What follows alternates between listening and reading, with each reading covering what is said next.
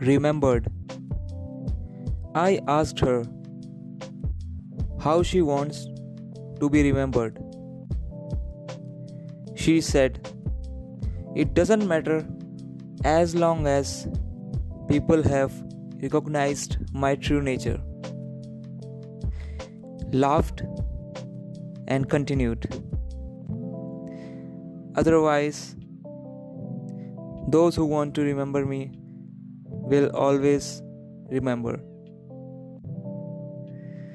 Maybe because my essence touched their souls beyond my evens and odds. And this is how life works.